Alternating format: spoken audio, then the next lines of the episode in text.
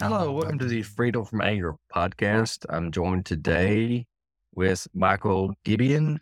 He has over 25 years experience as a mindfulness teacher, uh, a coach, a mentor. He has studied under many of the great mindfulness teachers, Thich Nhat Hanh, Jack Kornfield, Ravi Shankar, among others. I'm very excited to have him on today and have him share some of his experiences and some of his teachings. Thanks for joining us, Michael. Thanks. Thanks for having me, James. Yeah, when I was looking at your bio and I was like, oh, I know those names. Like those are pretty big names when it comes to uh, a lot of Buddhist teachings and, and stuff of that nature. So yeah, that's that's my first question out the gate is what was it like to train under these very large figures? Yeah, that's that's a great question. I feel super grateful to just happen to be uh, of the generation where I got to train with some of the people that we now know as some of the early leaders in mindfulness in the West, especially. Thich Nhat Hanh passed just a few years ago, so I know now students can't train with him directly, of course. And he he was an amazing person and teacher, of course. Jack Kornfield's still alive, luckily. He teaches mainly up at Spirit Rock in Northern California.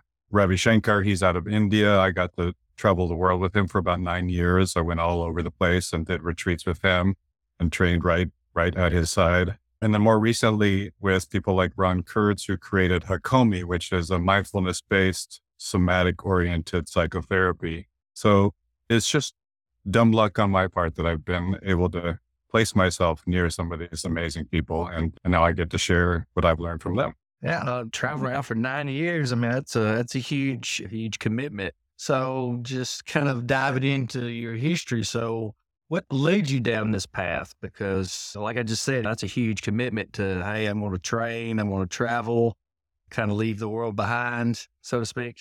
Well, it, in my case, it started with I was looking for a spiritual path. I was raised in a way where my parents didn't impose their own beliefs on me. I was given the option to just choose my own path. And so in searching for that, I traveled all over the place, initially down in Latin America for a while, and then later in Asia and in India and in Europe. And in that traveling, I was constantly looking to apprentice myself to different teachers. And as a result, I was able to find some amazing teachers. But it was always a, a deep uh, yearning on my part to have some kind of spiritual practice. And and it evolved over time for sure. And so my earliest meditation teacher was Ravi Shankar. And I, as I said, I was traveling with him for about nine years. And um, that actually led me to a really important insight in my own development, which was that as amazing as that meditation style is, I found that I ended up without even knowing what this term was prior is I ended up with what I what we call now as a spiritual bypass, which is a psychological term for avoiding my own psycho-emotional development through spiritual practices. And so the meditation was so effective at sort of keeping me above the fray of my own mental emotional issues that I was at the end of that nine years I felt stunted psychologically. And so I had developed myself spiritually, but psychologically, I was a bit behind. And so that actually led me to Vipassana, which is a Buddhist style meditation. Some people say it's the oldest style of meditation that dates back all the way to the time of Buddha, the human. And it's, it's amazing how some people think of meditation practices as monolithic, but there really are so many different kinds and the effect of them can be really different. And so when I switched to Vipassana, I felt like I had come across an approach that really would allow me to really look inside at my own stuff and slowly but steadily work on that. That's uh, lead right into the question I was going to ask was that a lot of people are really familiar with meditation. They're unfamiliar with hey, there's many different, it comes in many different shape, forms of fashion. I think kind of the stereotypical is I'm gonna I'm gonna sit and think about nothing kind of deal and legs yeah. crossed and kind of the but there are different styles and could you uh, eh, kind of elaborate a little bit like on some of the different styles and like what they entail and the benefits and that, that sort of thing, kind of a meditation 101 type type thing? Absolutely. So I, I think of them as, as two main categories. The practice that I was doing before that for me at least led to the spiritual bypass is is within the category of concentration, where you're meant to focus your attention on sort of the stereotype is like a mantra or on an object where that you can look at like we used to sometimes have a lit candle and look at the candle that's lit, the flame. And what those styles can do is really strengthen the sort of metaphoric muscle of concentration, which is great. But because you're focused on that point of concentration, you don't necessarily become aware of what else is going on, maybe under the surface unconsciously. So the other approach that Vipassana is part of is, is more of an open awareness. Actually, mindfulness is often defined as awareness that arises through paying attention on purpose in present time, and then ideally non judgmentally.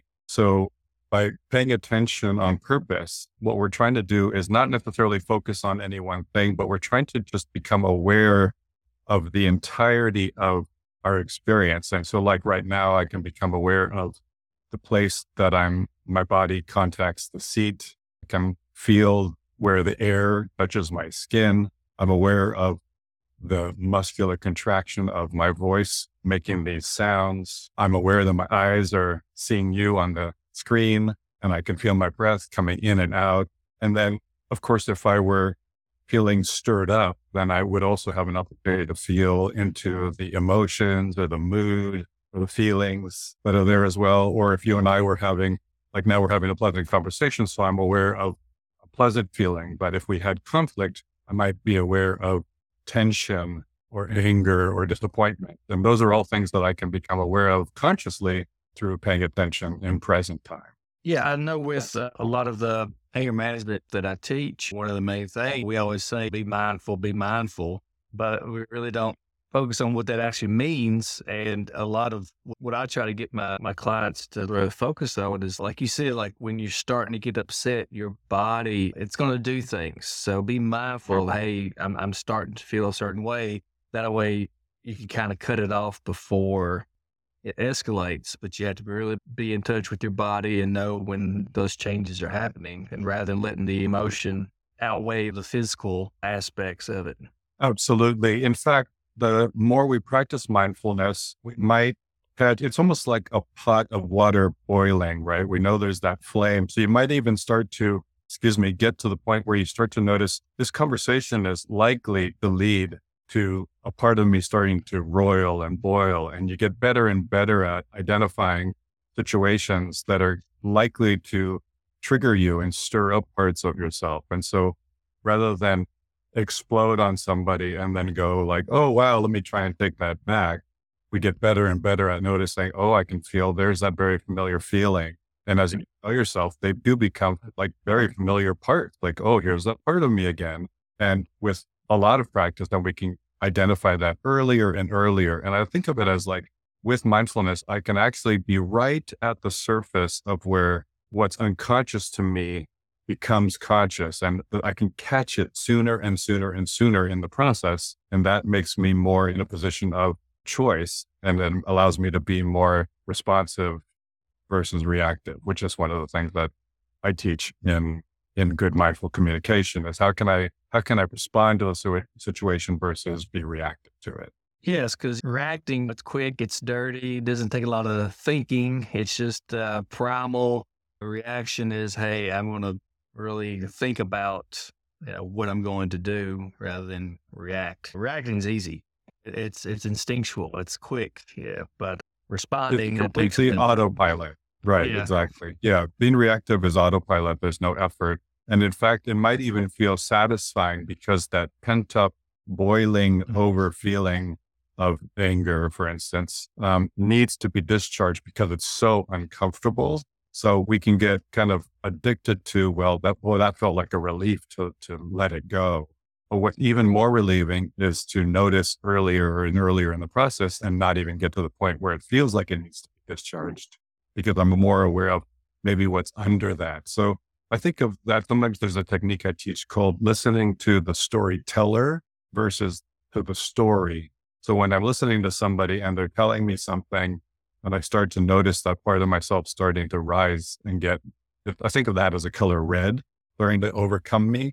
What I start listening for is not what they're saying, but who's telling the story. Like what is, what's the motive? What is the need they're trying to meet? And that makes me a little more empathetic, a little more compassionate. It starts to kind of calm down and the color goes a little more blue, cooler maybe, which is really helpful. Yeah. And I always tell people just, you know, be mindful of when things are okay, when things are going good. Mm-hmm. Be mindful of, I always say, hey, what's your baseline? That way, as you know, okay, things are okay. They're not great. They're not bad. Hey, things are just going okay. So when you feel yourself dropping below that baseline at okay level, hey, something's going on here. I know example I always give. I remember one time I came home from work and I was just sitting on the couch and my body was just telling me something something's wrong. And I knew right then and there, like I probably don't need to be having any deep conversations with my wife.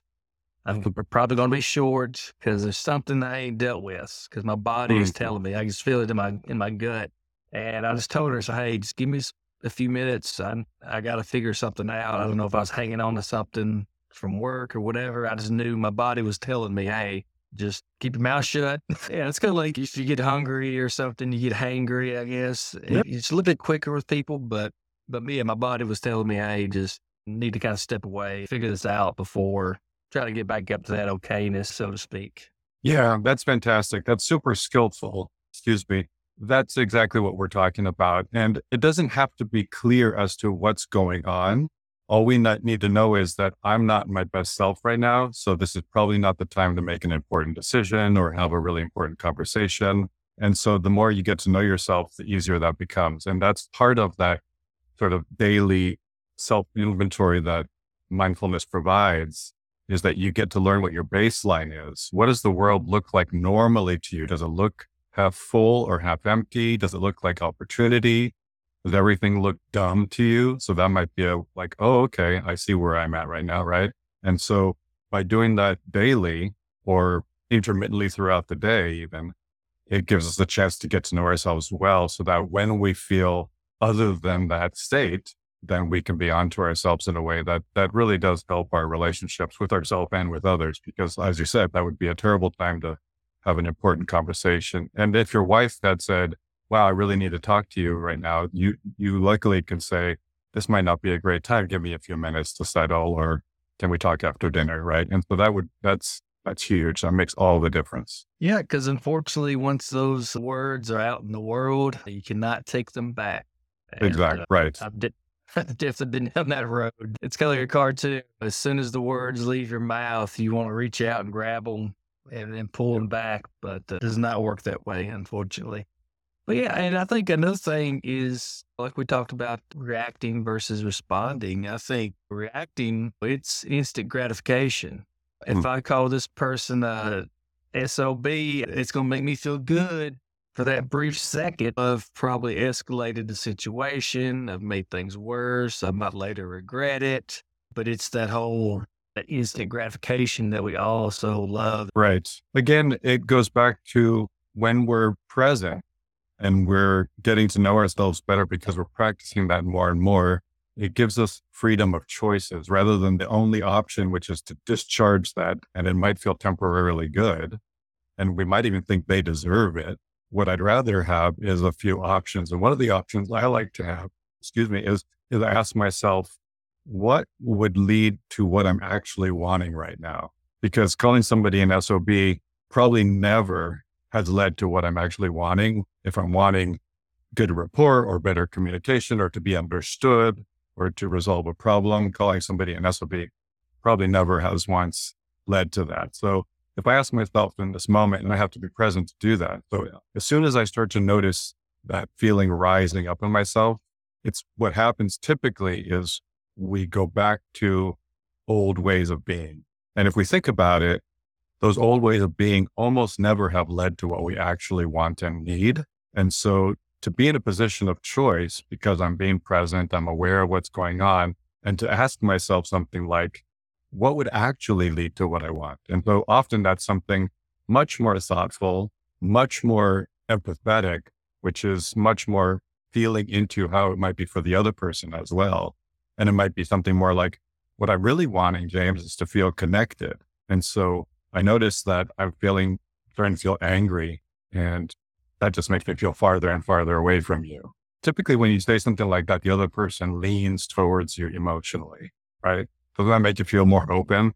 If I say something like that, if I say you're an SOB, that makes you feel closed. So that that's one barometer is like how open or closed am I feeling and how open or closed is the listener feeling? And what could I say that would cut through that and lead most directly to what I'm yeah, because that's the basis of all communication. We're trying to get something. We're trying to get what we want. When You look at why does a baby cry? Well, a baby cries because it wants something. We communicate because we're trying to usually try to get something. You might not always get what you want, but uh, as the wise man said, sometimes you get what you need, right?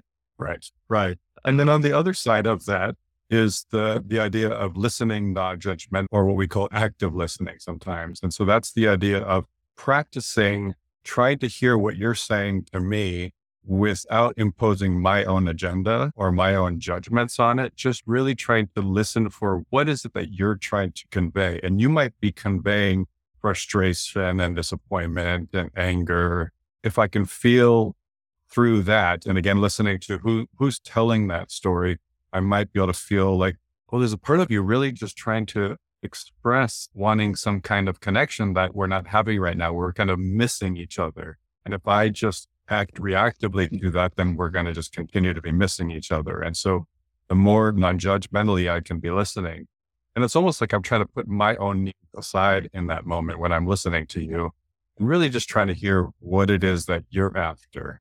Almost like, and part of it is as I get to know my partner or my friends or colleagues better, then it becomes easier and easier, of course. Yeah, that's definitely something that uh, you do not see a lot of these days. That active listening. It's as soon as you say something that I don't agree with, then it's my turn to try to tell you how you're wrong. And like I said, not allowing that person to actually say what they're trying to say.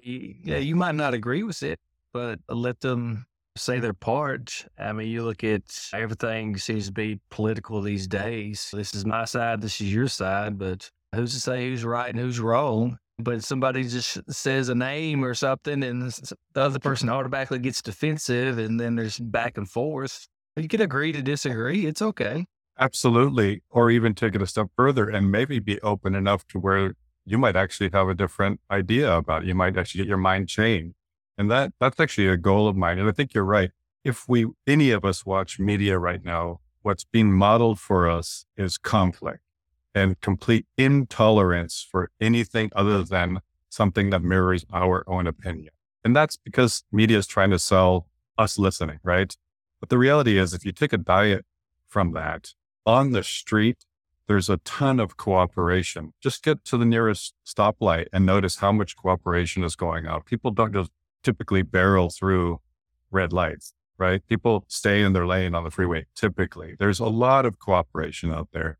I actually really love when I have, I have a few clients in my world who politically have really different views than me. And I actually love having them in my life because I genuinely want to hear a different opinion because I might actually learn something. And it might be something about myself, but if nothing else, I learned something about them. What, what do they value? What's important to them? And that doesn't have to be threatening to me. That can just be interesting because I care about them. And I think if we all practice that a little bit more, uh, the media would go out of business, maybe. Yeah, I love the opinion. Everybody has their different view on the world. Everybody has different opinions, and it's not me to tell somebody whether they're right or they're wrong. They're entitled to their opinions just as I'm entitled to mine. Are they going to agree with all of mine? No. Am I going to agree with all of theirs? No. But they still have that right to have an opinion, and it's nobody's job to tell them that they're wrong. Like you said, we could learn a lot from each other. Yeah, I don't want to be surrounded by people that think just like me. That's kind of boring. right, right. You're just preaching to the choir at that point. Yeah. Yeah. I can have, I can find many, many people around me that just can mirror what I think. And that, that's fine. I think the the mistake is in taking comfort in that. What I'm looking for is comfort among differing opinions, different ways of being. That's, that's building tolerance. That's showing that I'm building resilience in myself, which is one of the main factors in emotional intelligence, which is so critical, is that I can, I'm solid in myself enough to where I can, I can be tolerant and in fact, open and loving towards other viewpoints and other ways of being, thinking or seeing or being. Yeah. And that goes perfectly into this time of year holidays, getting around family members, maybe having opposing viewpoints on things. Maybe the dinner goes sideways because Uncle Bob said something that not everybody else agreed with. So, yeah, this definitely could be something that could be used this holiday season, being around family, really being open to opinions, whether you agree with them or not, allow them to feel what they're feeling. And unfortunately, there are some people that feed off of the negativity. So they're trying to get a rise. So they'll give them that power. exactly. The I think we can all relate to what I would call chosen family, like close, close friends. And there's a reason why we like being around them so much. And part of it is that they're not pushing our buttons the way that family can. Right. And so I think it's critical for all of us to go into the holidays being aware that it's very likely that the same dynamic is going to play out this year as it did the year before and all the years before. So, like you're saying, the uncle that has some opinion that, that is intentionally triggering for people or the dynamics between you and your parents or siblings. And what's helpful to me is to go into that expecting that, knowing that I'm going to fall into playing the same role I always play, just like they are. So what, what can I do? The only thing I can do is control the part I'm in charge of, which is me. And so what could I do differently? And part of that is to work towards not unconsciously following into that same role. Because imagine two actors on a stage, they rehearse this play, the two person play, and they're rehearsing, rehearsing, rehearsing. And so they're playing off of each other perfectly. That's what we think is great art, right? But in, re- in real relationships, one person can decide to change up how they're responding or reacting and that changes the dynamic. And so imagine if Uncle Bob goes and says something and he's just waiting to have you really reactive and you're not. Suddenly that changes up his game too, because it's like, oh, I'm not getting a rise out of you. So now what? And then suddenly now there's open territory to have something different happen. Yeah. You just picture somebody rolling into the house wearing the a Trump shirt or a Biden shirt. They, they, they wore it specifically for a reason because they know there's going to be opposing views there. But I'm sure nothing like that would happen this year at Christmas. Oh, I'm sure that would. No, no, of course it will. Of course it will. Yeah, but, uh, but yeah, you hit on a lot of topics that we've covered quite a bit the emotional intelligence, the power of choice, being in control of yourself, you can't control other people, if I had a nickel every time I told somebody that you can't control the people, you can only control yourself, I'd be a millionaire probably. But unfortunately, that's news to a lot of people. I have choice. They made me mad. No, they were just being them. How you chose to respond and react, that's that's all you. You don't might not agree with what they did, but that's still on you. That's a value that you put out there and unfortunately they're going to do what they're going to do and you're not always going to agree with it. Exactly. And in fact, you can develop skills to, like we were saying, anticipating if, if a family member shows up with a Biden shirt or a Trump shirt, depending on what your family values are, if one, one or the other is going to be problematic, or maybe you have two family members that show up, one with each. But what would be interesting is to stay open and create enough space where you could start to empathize and feel into like what is it about them that wanted to wear that shirt, right? What what do they value that makes them support Biden? Or what do they value that makes them support Trump? And if you could start there and even speak to, you know, it sounds like you you really value a really non-porous border. That must be why you like Trump so much, for instance, right? So by by joining them in what they value, that just creates more connection rather than suddenly like, oh, how could you possibly like Biden? He's so old, right? So it, it's just an opportunity to put yourself in their shoes for a moment, right? It's so easy. So this is one of my favorite bumper stickers is don't believe everything you think. It's so easy to think that everything I think and feel is completely real and right. And as a result, it's so easy to think everything other people think and feel could be wrong. And what if we just flipped that a little bit and thought in feel into what what what is this person feeling? What do they value that makes them care about that? And that would be a whole other conversation that could take place this holiday that might not have happened otherwise. Yeah, especially when it comes to politics. I've learned the hard way that no matter what you say or do, you're probably not going to flip somebody to the other side. It's kind of like you know, we're we're very tribal in in our actions. We like our teams and we like our little groups, and it's my team versus your team. And no matter what happens, that's my team. And you just got to go into it knowing that, like, no matter what I say, I could point out 15 different ways why your person's wrong. Guess what? You're still not going to change their mind.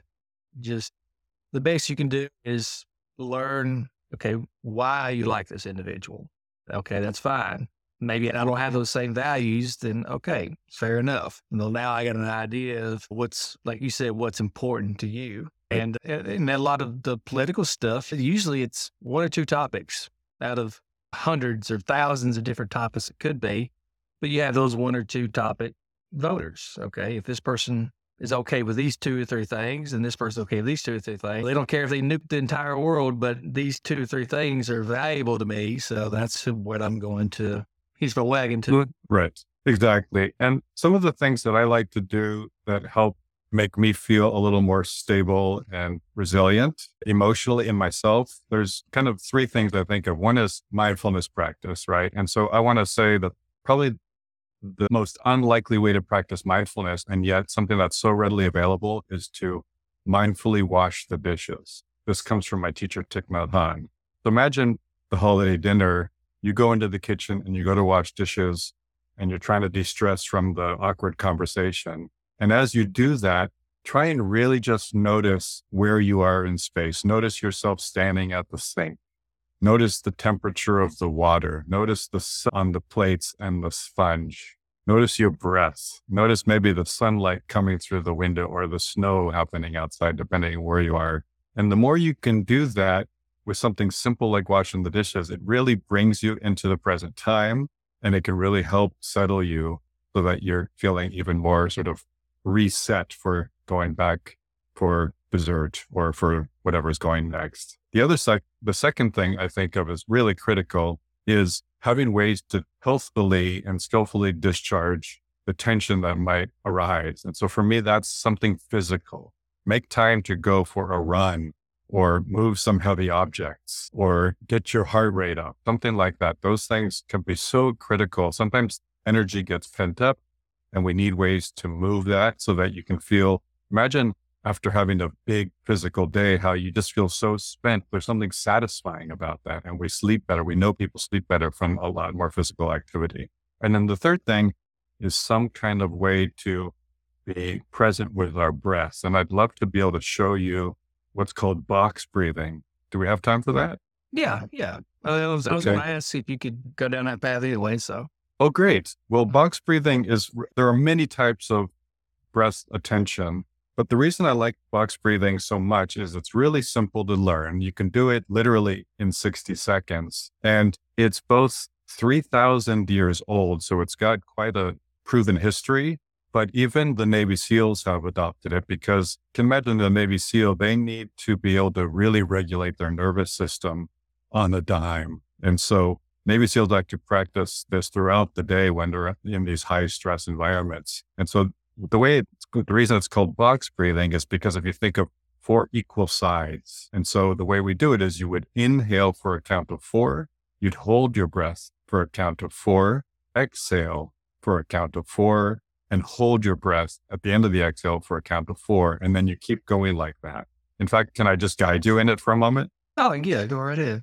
Okay, so go ahead and take just a big exhale to start. Good. Inhale two, three, four. Hold your breath. Two, three, four. Exhale. Two, three, four. Hold. Two, three, four. Again, inhale. Two, three, four. Hold.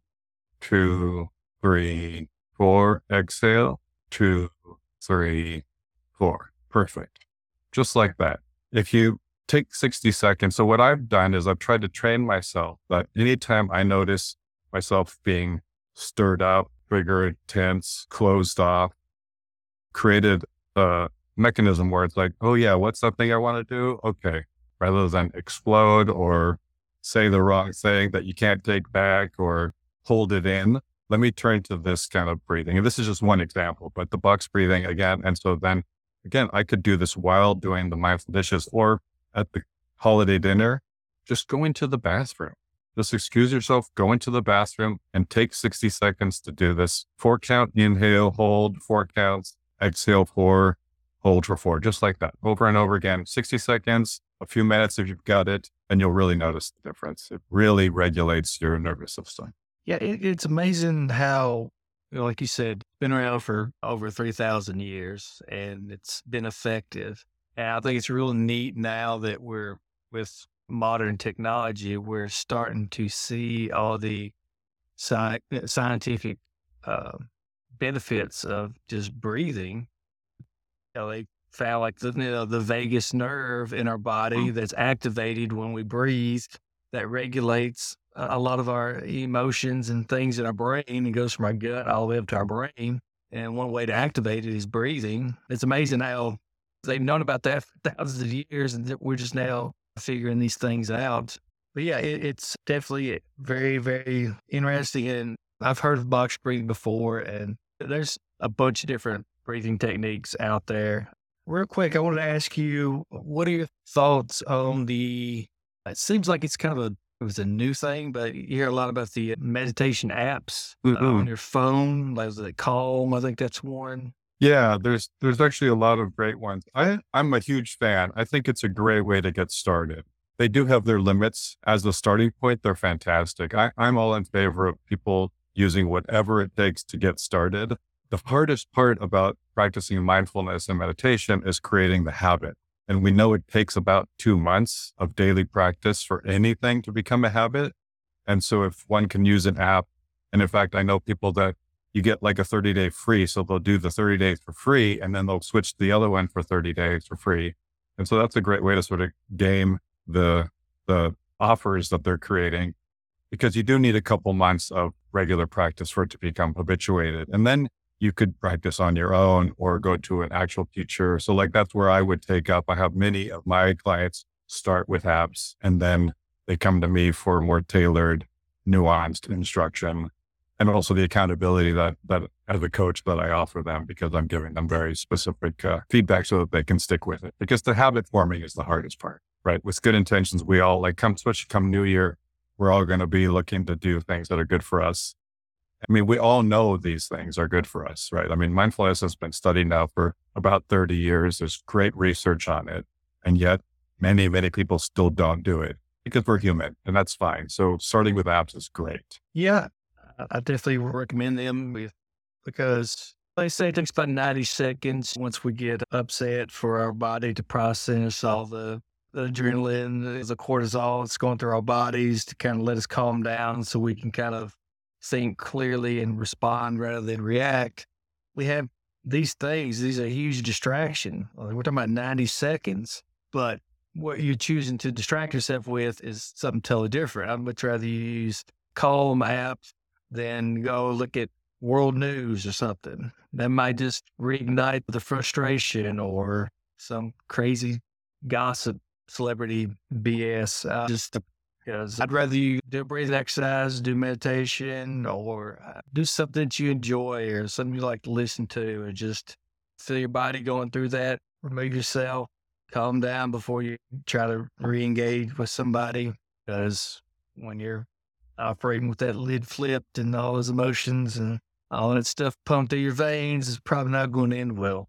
exactly. Yeah, I'm I'm very pragmatic with these things. I think having really easy to access, short things that are going to lead to big results is really useful. So the apps are great. I like Sam Harris's app as well.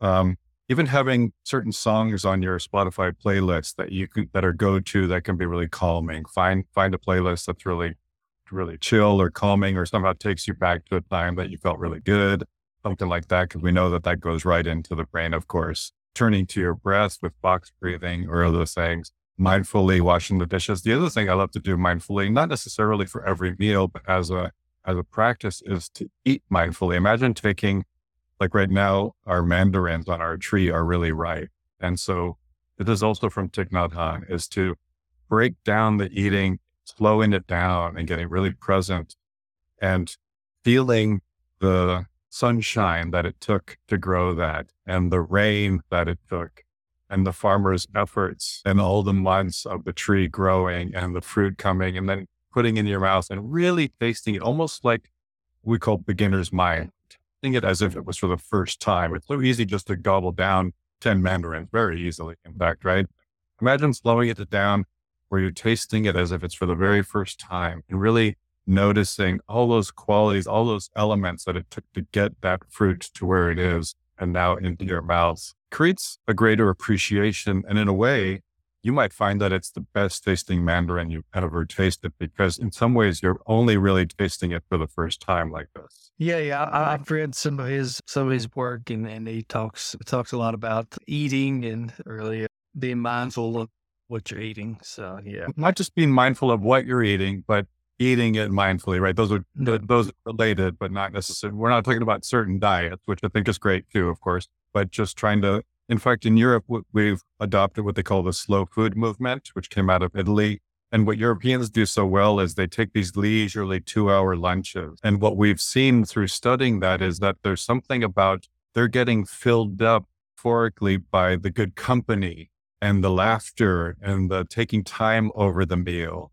And as Americans, we've gone the opposite where we're just trying to gobble up lunch to get to the next thing and we don't feel as full because the experience isn't this full. So we're filling up with calories where they're having fewer calories, but the experience is richer. So they're being filled up by, again, the environment and the time and the luxuriating over a long lunch. And I think they're onto something. Yeah. I actually interviewed a, neuroscientist for my podcast a couple months ago. And I asked him a simple question. I was expecting to get a real scientific response as to what, what's the best thing we can do for our brain. And I was expecting something mind blowing. This is a neuroscientist. This is his life. He's like, simple. He said, turn off notifications on your phone. He said, sit down and have meaningful conversations with people you enjoy. Just that. Just actually just be around and, and talk to people that, that you enjoy. Like, yeah, exactly. Wow it seems simple, right? It seems simple. A lot of the technologies that I find are so powerful are both old, they're not necessarily new inventions. Humans have stumbled on these things for a long time, in fact, and they're simple, sometimes deceptively simple. There's that great Netflix series about the blue zone communities, people that live over a hundred. And some of those qualities are that, that they have great community, their support. They feel like there's a reason to get up in the morning they eat well, they have fresh air. Th- those things seem simple and easy to underappreciate. And yet, what we're saying is that clinical research is backing up that those things really, really matter. And as we see the opposite now is that people being increasingly isolated, especially with COVID and now with the, the politically, there's all these ways that we're just feeling more and more lonely and isolated. And that's actually really dangerous for us. So having good community, having healthy connections, feeling the more present I am with people, the more present they are with me. It it gives rise to a whole new way of being. And then the relationships are more satisfying, more fulfilling. Have you seen I haven't watched any of the episodes, but I've been wanting to. Rainn Wilson, he was in the office and he did a series this year. It's called The Geography of Bliss. So he travels around the world and goes to these different cultures and figures out what makes them happy. And mm-hmm. he, he, said he's often battled with depression. So he just right. travels around and uh, I saw one where he was jumping into some ice water or something, like Mm. in probably, I don't know, maybe Iceland or somewhere. But it looks like a very interesting show. It's on Peacock. Oh, okay. Yeah, the NBC's network. I think that it's probably really interesting. I haven't seen it, but it's the same same concept where it's likely that all of these things have already been figured out and it's easy sometimes to dismiss them because they're simple, right? And so I think that keeping it simple is actually a good thing because again, we're more likely to do it. If it's complex, then it's harder to harder to take on. And for me, it's all about creating these healthy habits that I can sustain. I, I really think of sustainability as this very broad category, not only sustainable farming and food sources, but sustainable ways of being that that I can be healthier and healthier. I'm, I'm in my mid fifties, and it wasn't that long ago that being in your mid fifties was ancient, if not dead already. Right? Maybe hundred years ago, that people were ancient at fifty five, and I still have a long time to go. And so these technologies are really critical to live a long and healthful life. Yeah. Yeah. 55 is definitely not, was it 55 to do 35 or something like that? Something like that. Yeah. Thank you so much for uh, taking time to, uh, to to talk with us. Uh, I think put out a lot of great information out there. Okay, so what's the easiest way of somebody contacting you, following you? Do you do social media? Do you have websites? This is kind of your plug, and uh, and I'll put some links in there too. Yeah. That's great. So the easiest way is to go to my website, which is michaelgibian.com. Just my name at dot com, M-I-C-H-A-E-L G-I-B-I-A-N dot com. I am on LinkedIn, so people can look me up there as well. And I have a really great Facebook group that's private, but people can ask to join, which is the Mindful Coaching and Counseling Group. There's a few hundred members there. It's a really great community for all things mindfulness and meditation. And they can look that up. It's the group itself is called Mindfulness Coaching and Counseling, or they can look me up on Michael Gibian on Facebook. But the website is probably the easiest way. And that people can email me or contact me that way. And that's great. All right. So no social media, no Twitter or Instagram. Okay. Good for you. I'm, I'm horrible at it, and but I was told that that's how you have to put your stuff out there these days. So I had to right, reluctantly go down that road. But but yeah, I'll definitely put a link to your uh, website, LinkedIn, everything. I've got some more health stuff. I'm probably gonna post after Christmas because, like you said, we're getting towards the New Year's mm-hmm. resolutions and stuff. So I'm probably mm-hmm. going to post more of that. But yeah, I'm definitely going to try to get it out before Christmas. So hopefully have less disagreements at the at the family meal. Exactly. Exactly. Well, thanks, James. I really enjoyed our talk. Oh, thank you so much for for being on, and I look forward to get this out there and hopefully helping helping a few people. I hope that helps. Thanks.